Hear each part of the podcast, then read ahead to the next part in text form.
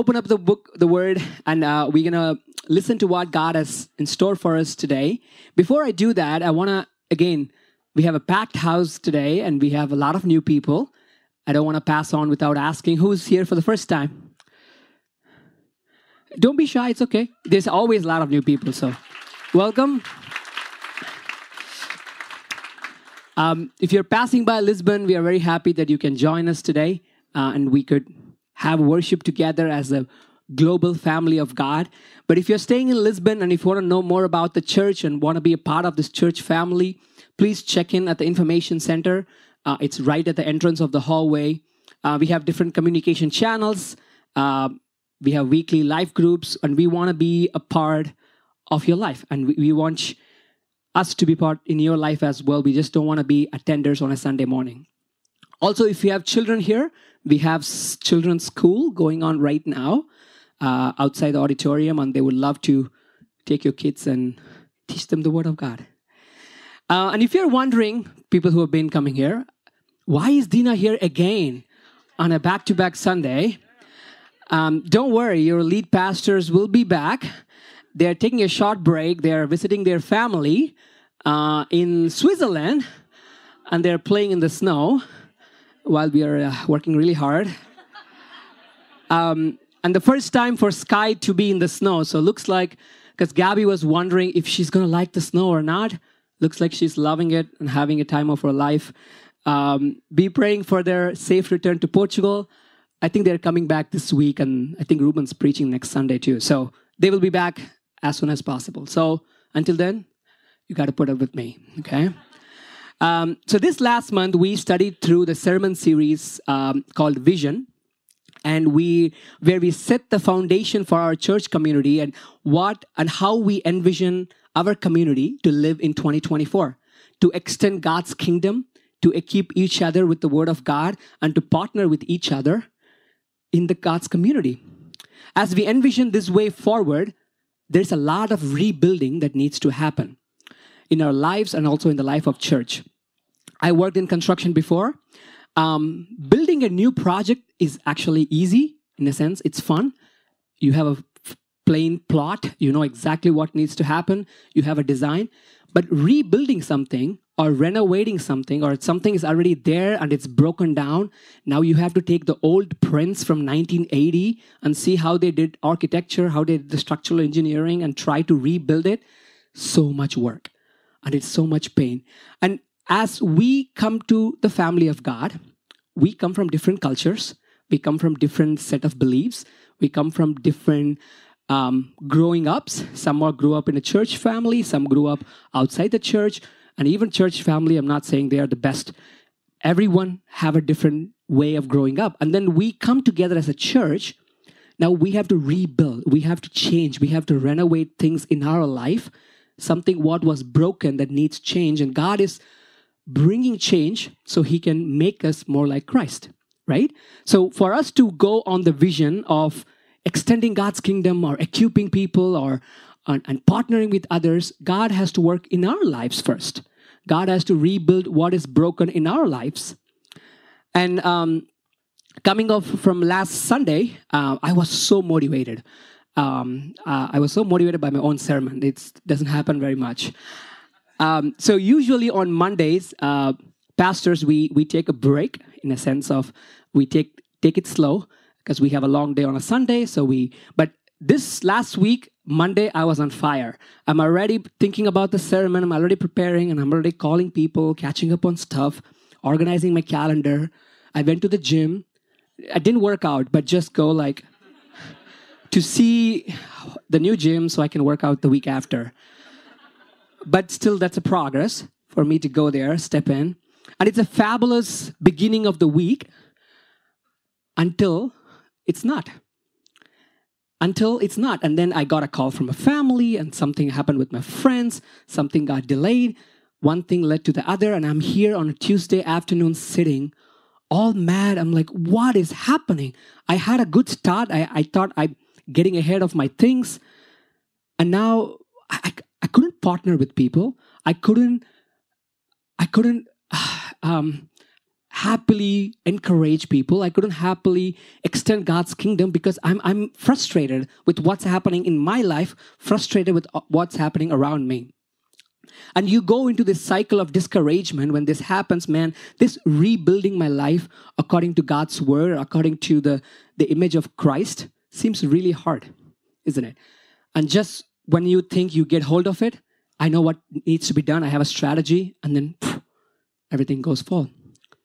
So this morning we are going to study about something about rebuilding, how to rebuild. And can someone say which book talks a lot about rebuilding? Nehemiah. I hear a lot of ladies saying because they just read the book of Nehemiah in their ladies group. So we are going to start about okay, they deserve a clap. Go for it today. Okay that should be a motivation for the men to read the Bible, guys. Um, we're going to talk about rebuilding from the book of Nehemiah. So, um, I, want to I want to address something before we go in. When we look at Old Testament literature, when we go to Old Testament books, it's very important for us to know where the place of that story in the whole redemption history, right? God created, all the way now we are in the New Testament believers' life. We are waiting for God's kingdom to come. So that's a story of redemption. And we need to see where this particular story is in the story, right? And we got to be careful taking applications out of it. Sometimes it's like, oh, it's about the leadership. Nehemiah is a good leader. He has to uh, delegate work to other people. These are good stuff. I'm not saying these are bad, but we need to understand what's the more deeper message of that book. Yeah. So from this story, we're gonna we're gonna start study three things. When we do rebuilding, where to begin, what to expect, and what is our hope. If you read, if you like taking notes, where to begin, what to expect, what is our hope. Let's open up the scriptures to Nehemiah chapter 1, verse 1. I'm going to ask Jode to read from the screen, please. The words of Nehemiah, son of Hachaliah. In the month of Kis- Kislev, in the twentieth year, while I was in the citadel of Susa Hanani, one of my brothers came from Judah with some other men, and I questioned them about the Jewish remnant that had survived the exile, and also about Jerusalem. They said to me, Those who survived the exile and are back in the province and are in great trouble and disgrace. The wall of Jerusalem is broken down, and its gates have been burned with fire. When I heard these things, I sat down and wept. For some days I mourned and fasted and prayed before the God of heaven. Amen. So let's pause the story here before uh, we continue. Uh, we're going to continue, and, and I want to give you some background of what's happening here so you know what the story is.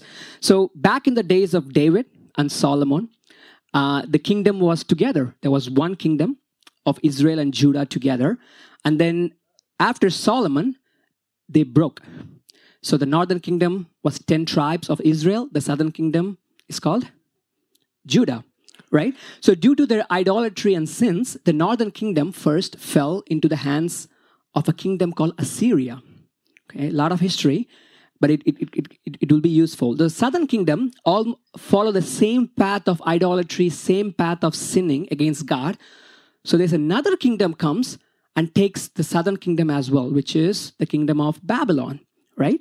So now the story happens, and and and if you remember uh, Ezekiel, Daniel, those are the people who were s- taken from Judah, and they went. Uh, they were in Babylon.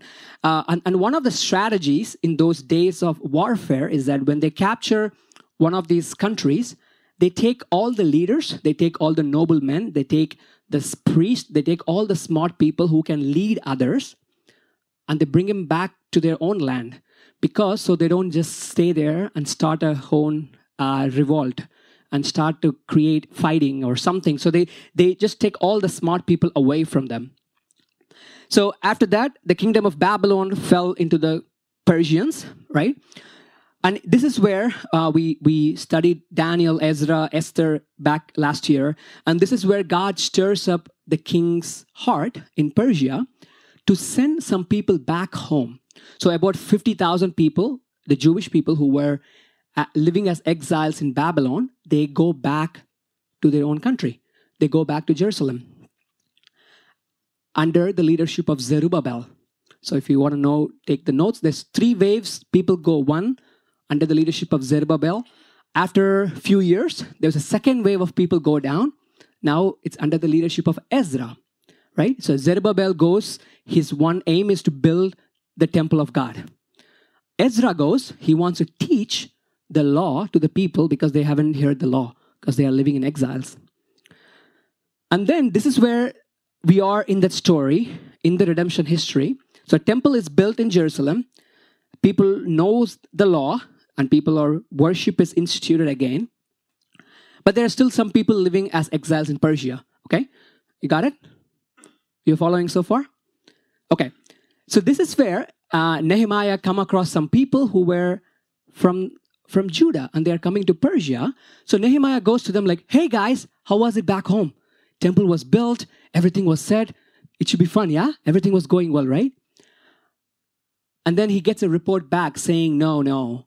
You have no idea. There's no wall in the city. The wall is broken down and the gates are burned." Which means in those days, if there's no wall, means there's no security which means there's no one can live there because they're open to all kinds of danger. So there's no commercial development happening in Jerusalem. There's no people living inside the city of Jerusalem. They are all living outside. And the verse says they are in great trouble and disgrace. The reason for disgrace is that this broken down pile of rubble and wall reminds them, reminds everyone that how this people broke God's covenant. It's a reminder of their covenant curses coming on them because they broke and being disobedient to God. So they were living in the shameful situation, and they were um, and they were in great trouble because people are all around them. So upon hearing this, so this is where the storyline, right? So Nehemiah hears this report back from home, and he goes, what does he do? He breaks down. He's crying and weeping for several days.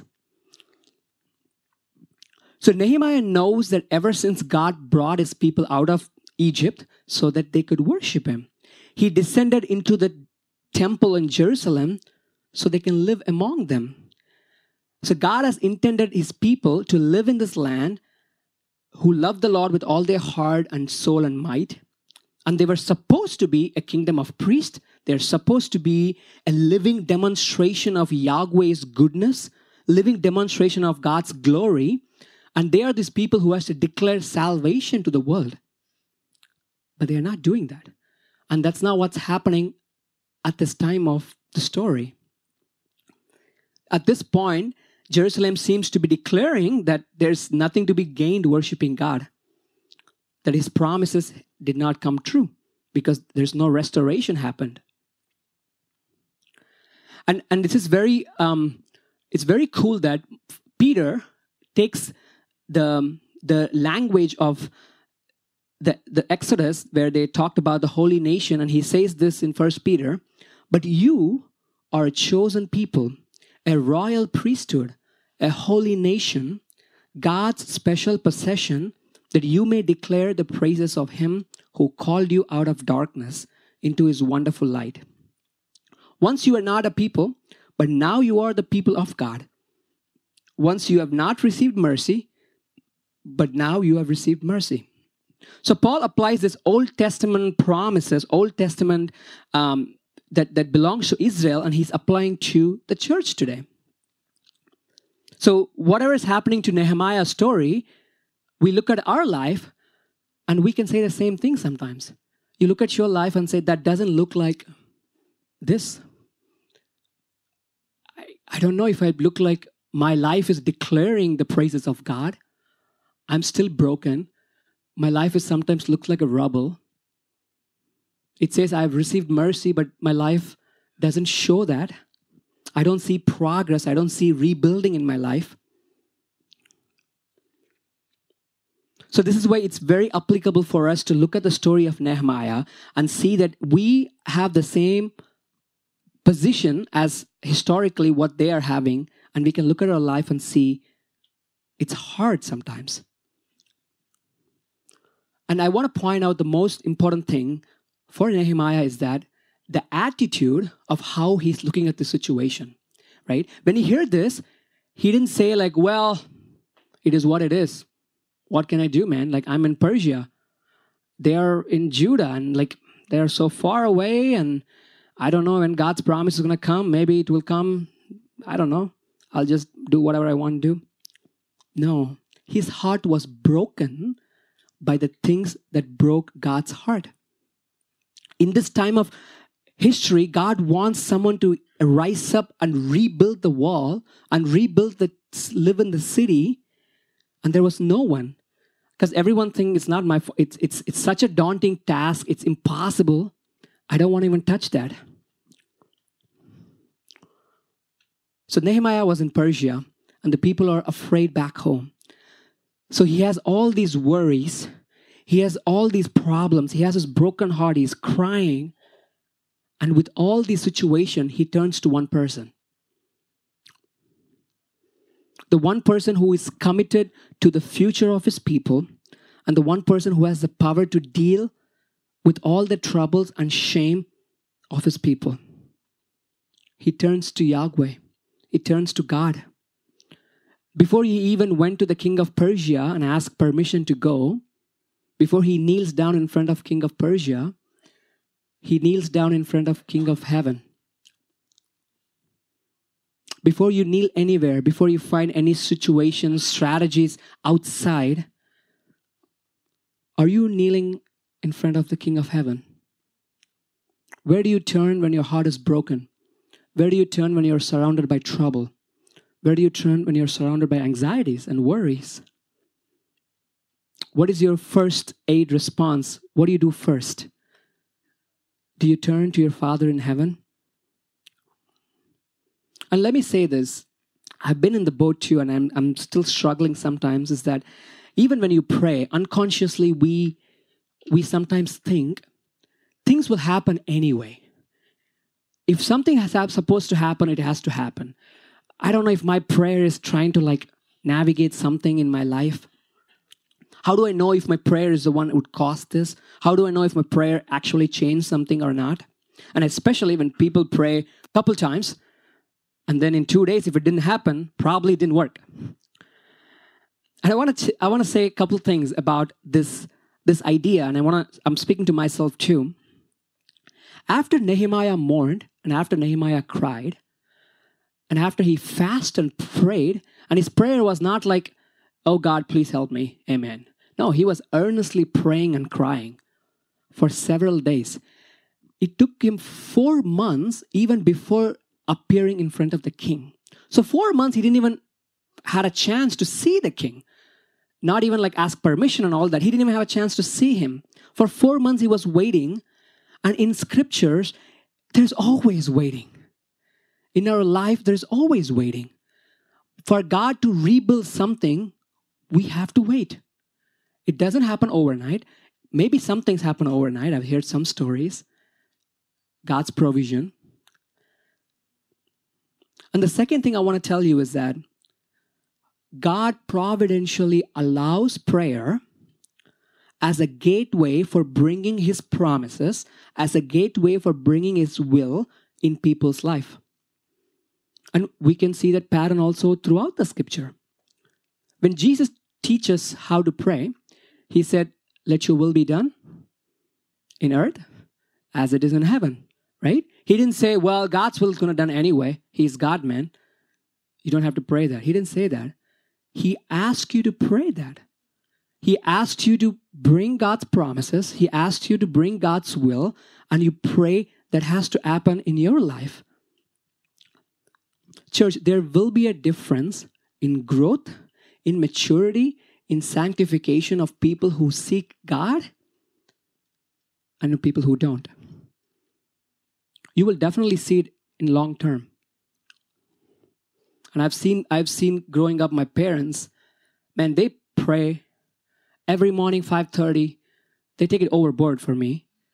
I go there at, uh, when i visit home 5.30 there's like two people there praying in the church because we live right in the church compound. I'm like there's no one there daddy. Don't use the mic. But he just uses the mic. He wants people walking down the street to hear him pray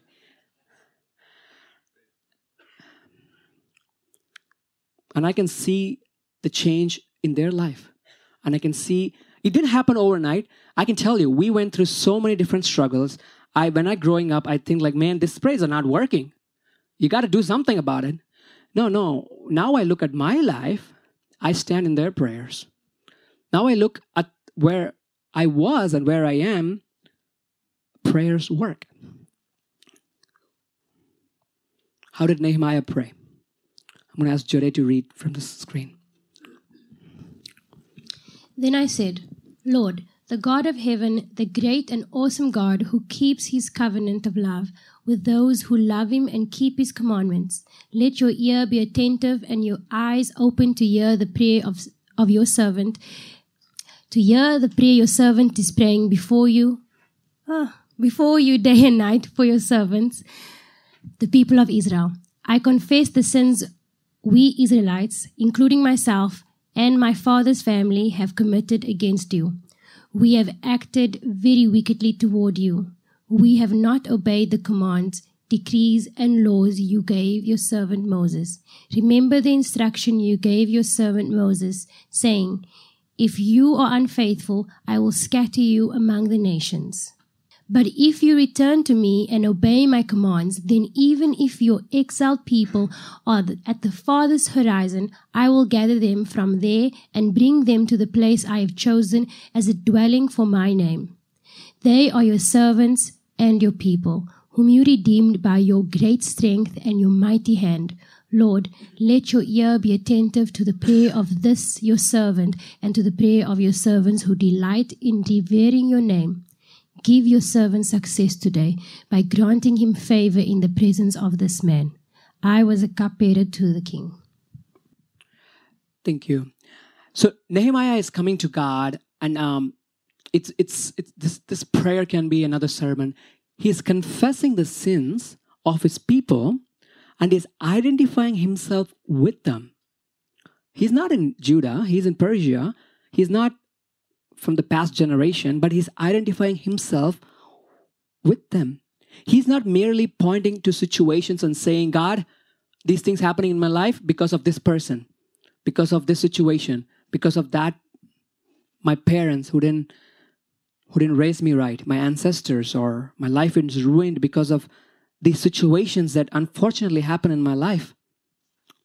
Although that that, that is absolutely true, I'm not going to deny the hardships that you went through. Although the disobedience is the reason, disobedience of that people is the reason that you are struggling right now, Nehemiah is looking at himself in the mirror. He's saying, I'm no better than them. I need God's grace as much as they do. He's not saying, oh, it's because of the past generation I'm suffering. He's identifying with them. He's like, because of us, because of our disobedience, we are living as exiles. Would you bring us back, God? And he's, and this is another beautiful thing. He's asking God what he's already promised to do.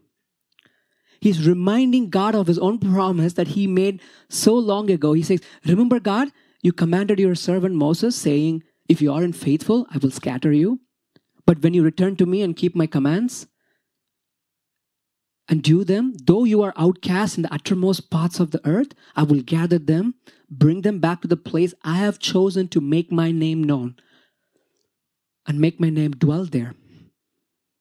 See, Nehemiah is showing us how to pray. He's not coming up with a list and like pressuring God, like, God, you got to do this. Come on, man. You're supposed to do it. Time is running out. No, prayer is asking God what He has promised you're bringing to God, like, God, you, this is your promise. What happened? Can I get grace? Because we are undeserving of grace, if you haven't figured that out. This last week, I received a phone call from a friend. Um, and, and, and she was, she called me and then she was bawling. Um, I'm like, what happened? And she goes, can you pray with me right now? I, I, I, I tried calling my other people they, they they couldn't pick up because it's late at night. Can you pray? I'm very anxious right now. I don't know. I thought these things are gone. Now it's coming back. I i, I couldn't think. I want to pray. So we prayed together. And I don't know, I do not know honestly what are the things that's causing her pain. I do, I do not know her deeply enough to know all the things. Even if I do, I don't know the solutions for what's happening in her life. But one thing I know that this sister, she has a covenant with God. She is in the new covenant through the blood of Christ. And he God is not going back on his promise. So I literally opened Romans 8. I said, I'm going to read this chapter and I'm going to pray this chapter for your life. That's all I'm going to do because I don't know what you need. So I, I, I especially church, if you're, if you want to hear, um, if you're, if you have uh, anxieties and panic attacks and all that, um, the one ch- passage that you need to memorize in your head is Romans 8, the last passage that starts with, What shall we say to these things? Remember that always. It's like a healing for everything. If God is for us, who is against us? If God who who did not spare his own son but gave him up for us all, would he not graciously give everything else that you need? And then if you're struggling with guilt, it says, Who will bring any charge against whom God justifies? It is God who justifies. Who is then who will condemn you? No one.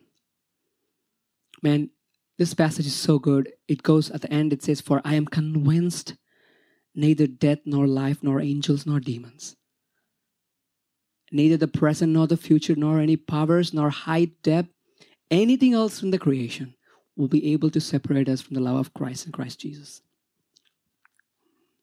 Pray the promises to God.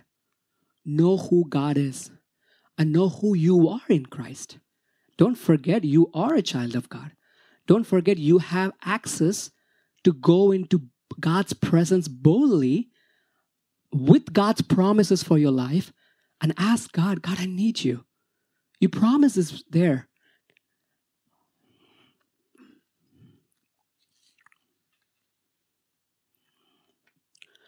Now I'm going to change gears to summarize the story.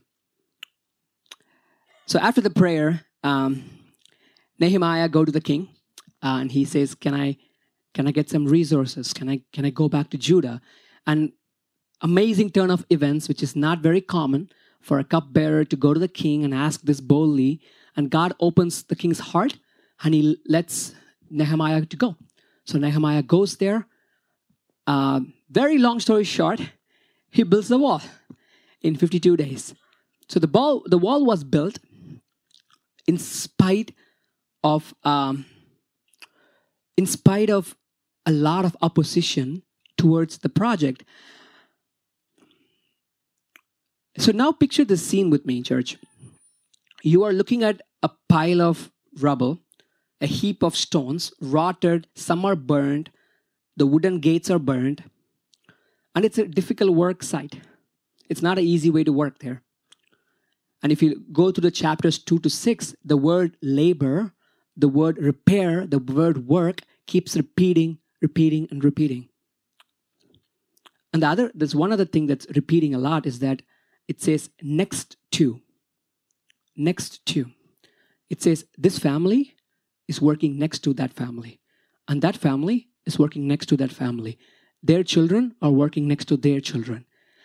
So you would see the different group of people from different parts of the society and different economic classes. Some are priests, some are farmers, some are nobles, uh, some are perfumers. They make perfume and they're building walls. I don't know if that wall would stand long. And they're all coming together to build the wall. And this reminds me, as New Testament believers, we look back at Nehemiah's time and see an unfolding picture of God's people and how they are coming along together. It really a glimpse of into our own history. It's a glimpse of what is God is doing today. It's a glimpse of the church. How God rebuilds all of us into one building in united way as one God's people as a body of Christ. And this is a beautiful picture of God's people united together, and we are rebuilding together. So that's the first thing to expect in the process of rebuilding is that you are not alone. You will not be alone, and you will not be alone. Ephesians say, Consequently, you are no longer foreigners and strangers, but fellow citizens with God's people and also members of this household, built on the foundation of the apostles and prophets, with Christ Jesus himself as the chief cornerstone.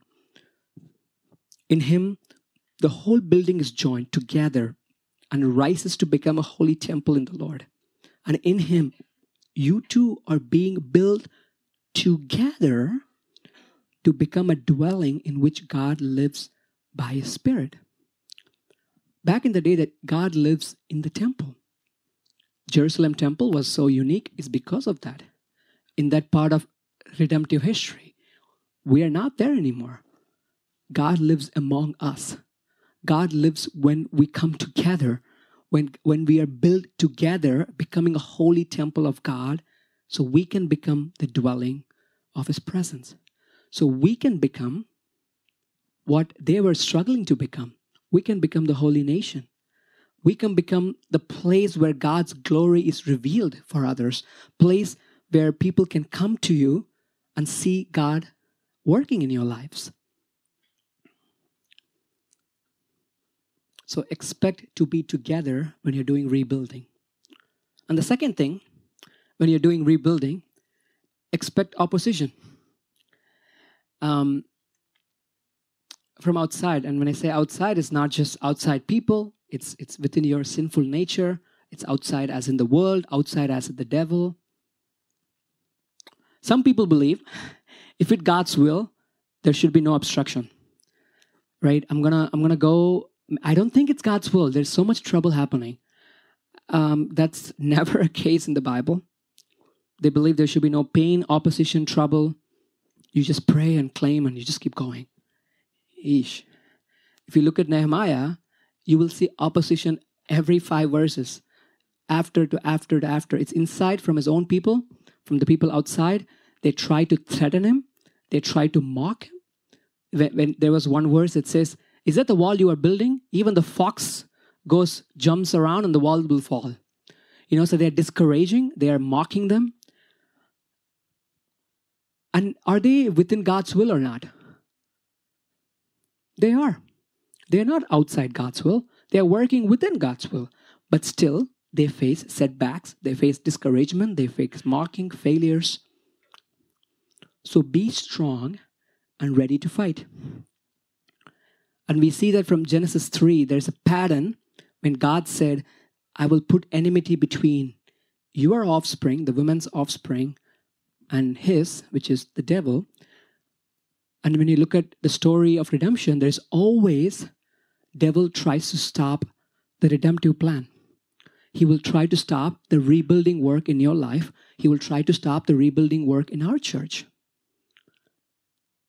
And Paul writes in Ephesians, you might have heard this word a lot. He said, Finally, be strong in the Lord and in his mighty power. Put on the full armor of God so that you can take your stand against the devil's scheme. For our struggle is not against flesh and blood. You know, that was back in the day when they were physically fighting. But now our struggle is not against flesh and blood, but against rulers, against authorities, against powers of this dark world, and against the spiritual forces of evil in the heavenly realms. So expect opposition. Don't be surprised. There's a verse that says, why are you surprised when you get troubles? And finally, most importantly, this maybe expecting opposition might be something you don't want to hear, but this is something you want to hear. Your sanctification, your rebuilding of your life, God's kingdom being rebuilt, you will be fully restored. This process will be complete 100%. There's no as maybe we'll see. No, it will be complete. Your life will not be a pile of rubble. It will be rebuilt within God's will. It will be rebuilt one day. See, this is another thing. Um, I, I think I have the verse. Nehemiah says this After I looked things over, I stood up and said to the nobles, the officials, and the rest of the people, Don't be afraid of them, but remember the Lord who is great and awesome. But you fight for your families, your sons, your daughters, your wives, and your homes. So he's saying, Hey, people, you do the work, you do the labor, you do the fighting, you do, you prepare yourself not because so you can gain favor from the God, not because you're trying to impress God with all your good works. No, because you are already in God's favor. You are already in the covenant people of God. You are not becoming covenant people because you are building a wall. It's the other way around. You are building a wall because you are already a covenant people. You are building your life again. You are restoring what's broken in your life because God is fighting for you.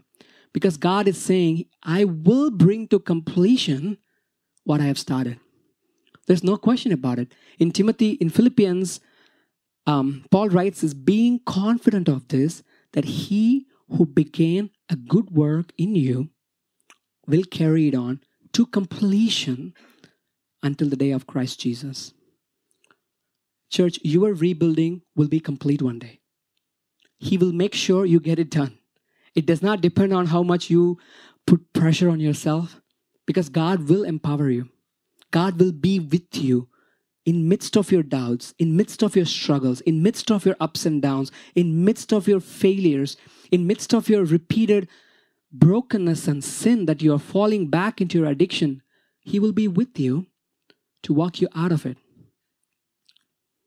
Because he who began the good work will carry on to completion. Do you believe that? See, that's a question today. Because sometimes we just don't really believe that. We can say that, but we our life doesn't reflect that one day we will be complete. We don't believe that. We see our brokenness and, and addictions and things like, man, I can never change. It is what it is. When you have that attitude, you won't rebuild anything. You have to believe that God is going to bring completion. It doesn't depend on your work. It's because God is going to bring completion, I'm going to work hard because he's the responsible to bring bring me home i'm going to spar. I'm going to put my hands up high. Because i know this this this is ending in victory anyway. Yeah? And we are coming to an end here and but the book of nehemiah is not. I'm still in chapter 6 we have seven more chapters to go. But in the storyline of the book you will see that even though the temple was built, even though the worship was in- reinstituted, even though the walls were raised up for safety and life is developing again, it, it didn't restore Jerusalem to the original glory. People went back to sinning again. And people come back, confess again. They go back into the same cycle of leaving God and going back to their own desires and then coming back again. And the cycle of pain and suffering continues. And they, they did not become a city that reflects God's glory. And when you look at the story, even Nehemiah is not the ideal leader.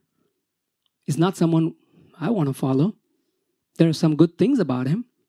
But in general, if you read the whole book, I don't know. But I want to point out Nehemiah in the historical narration of the Old Testament is the last book of the narration. Malachi, in your book, uh, Bible, it says, but Malachi lived in the time of Ezra. Nehemiah goes after Ezra. So this is the last book of the Old Testament storyline. And there is so far no restoration. That Jeremiah promised, that Ezekiel promised, nothing like that is happening. But Nehemiah is bringing three different strands, three different, we call it rope. The, it, it's pulling from the Old Testament storyline. The three important turning points in the Old Testament is one, God calling Abraham and saying, I'm going to bless you. I'm going to bless your seed. Through your seed, I'm going to bring salvation to everyone, and your life will be a blessing. So that's happening right now. They become here, they are in the city, but there's no way close to be a blessing. They are there, but not there. And the second point in the big story is when God gave the laws and sacrificial system and everything to Moses. These are all reinstituted again, but only to an extent.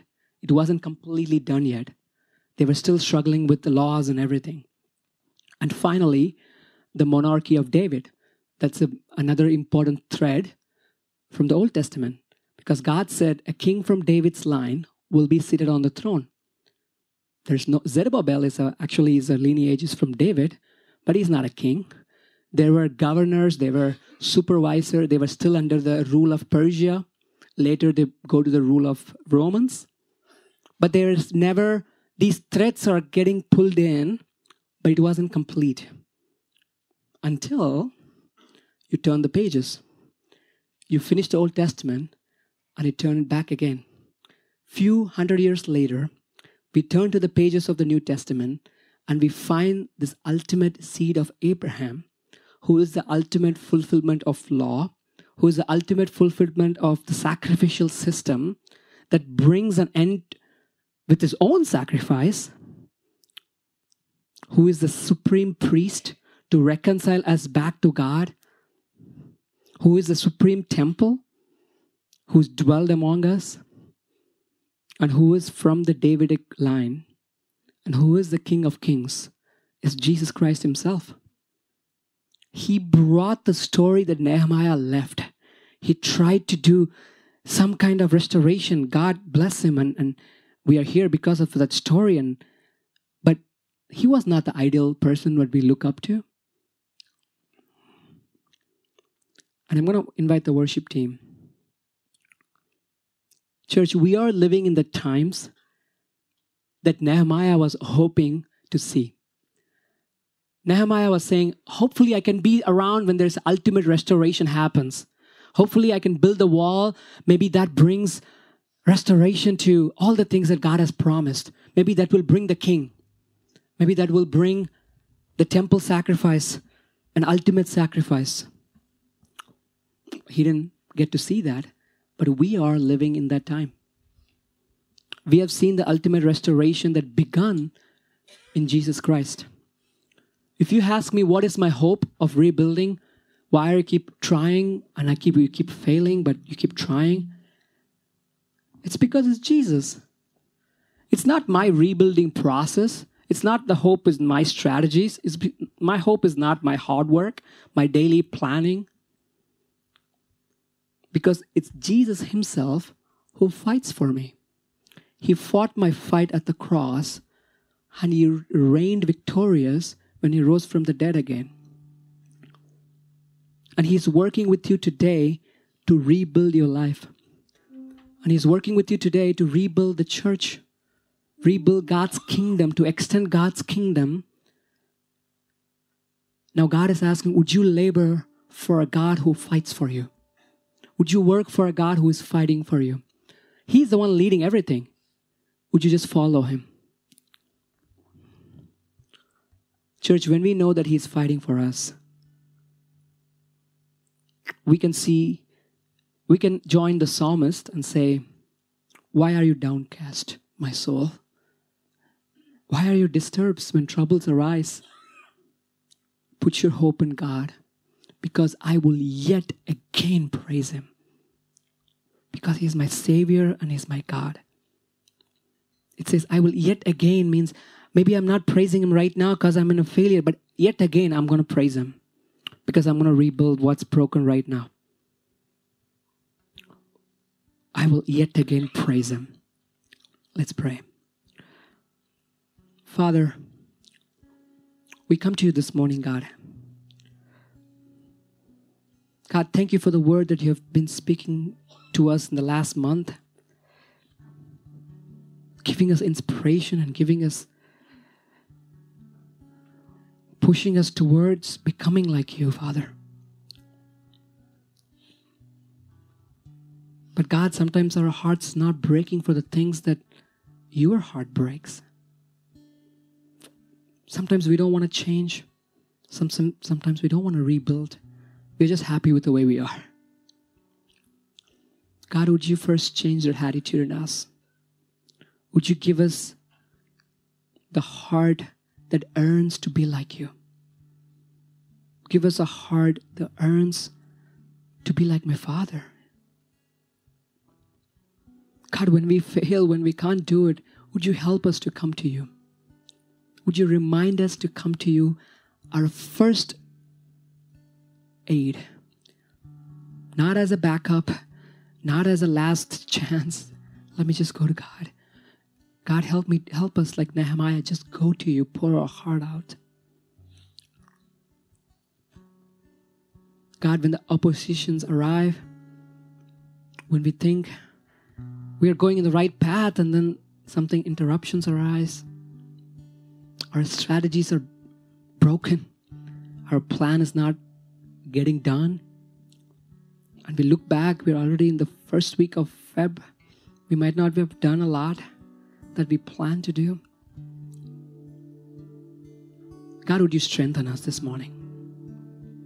God, would you strengthen us with your word, reminding us this fight is not ours. This rebuilding work is not ours, it's yours. You are the one who are making us to be like Christ. You are the one who is rebuilding us. You are the God that fights for us. You are the one who freely gave your life for us. God, let us just keep our eyes on you. We don't want to look at our failures. We don't want to look at our things happened yesterday, our sins. God, forgive us, cleanse our heart, and help us to focus on you.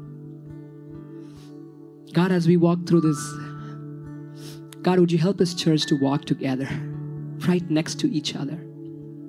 Just like this wall was built by people working next to each other, help us to be a community that is being next to each other while we build this. God, give us the confidence, give us the hope